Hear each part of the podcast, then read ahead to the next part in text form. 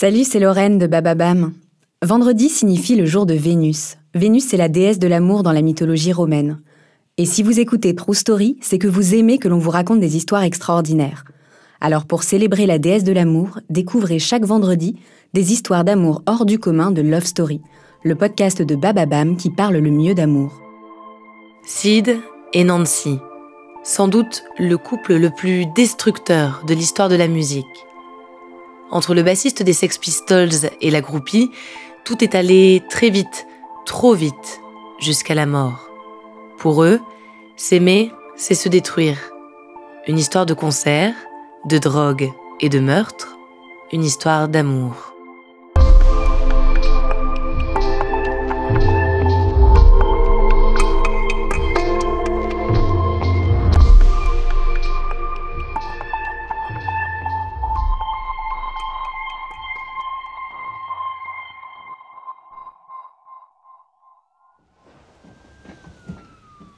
1978, New York. Nous sommes le 12 octobre. Dans la chambre 100 du Chelsea Hotel, la police découvre le corps sans vie de Nancy Spungen. L'alerte a été donnée par la réception de l'hôtel, eux-mêmes prévenus par un appel à l'aide en provenance de la chambre même. À l'arrivée des policiers, Nancy Spungen est à moitié nue sur le carrelage de la salle de bain. Elle a reçu un coup de poignard dans le ventre et s'est vidée de son sang. À ses côtés, un jeune homme, prostré, tremblant.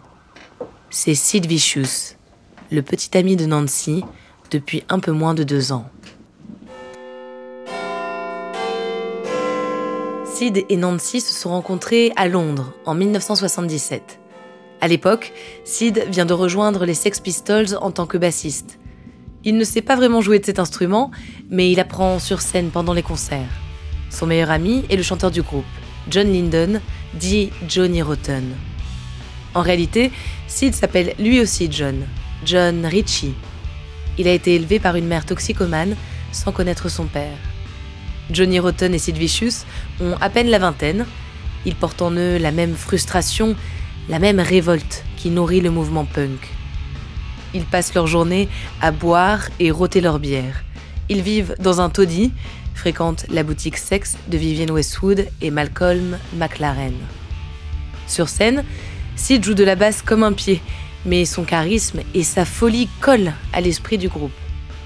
La première fois que Nancy Spungen voit les Sex Pistols jouer, c'est bien Sid qui la laisse bouche bée.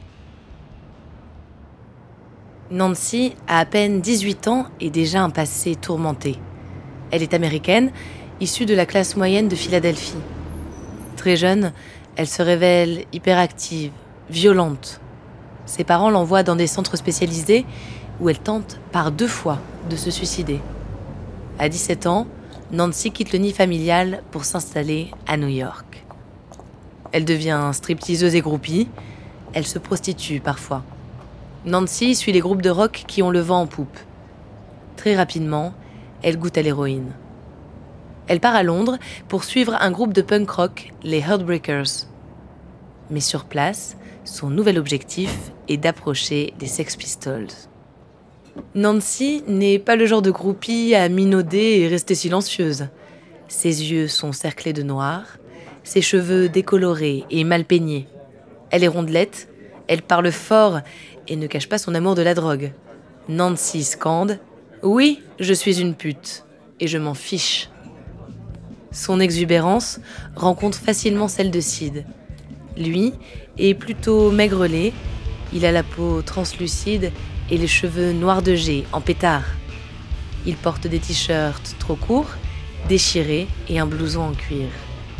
Quand ils commencent à se fréquenter, Nancy lui attache autour du cou une chaîne épaisse sur laquelle balance un lourd cadenas.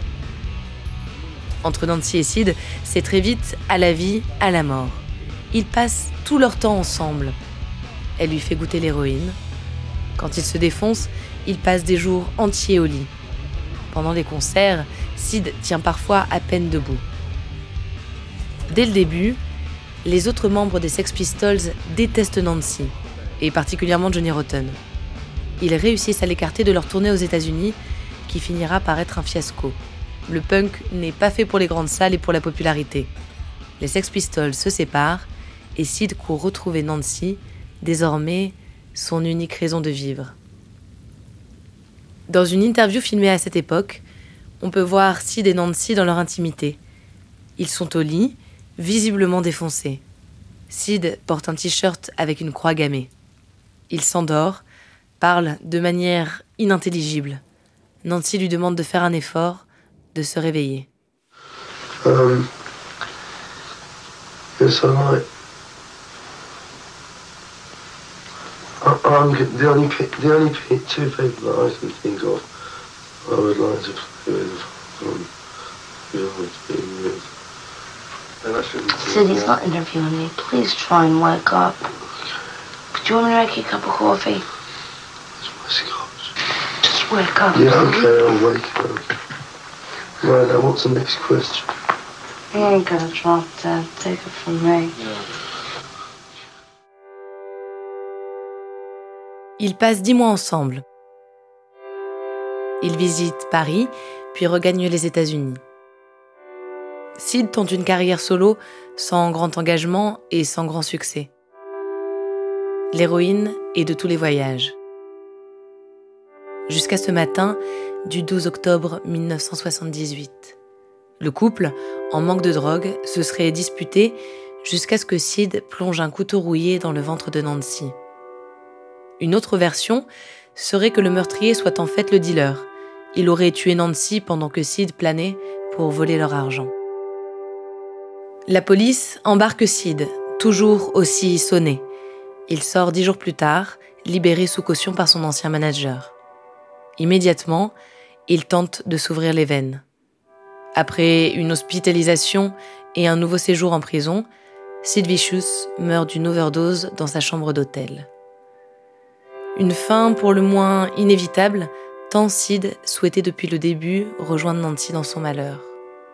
Après la mort de son ami, Johnny Rotten a déclaré J'étais absolument convaincu que cette fille était dans une lente mission suicide. Seulement, elle ne voulait pas mourir seule, elle voulait emmener Sid avec elle. Sid et Nancy avaient tous les deux leur raison de vouloir mourir. Leur malheur les a liés avec une intensité rare. Leur amour a accéléré le cours de leur destin tragique.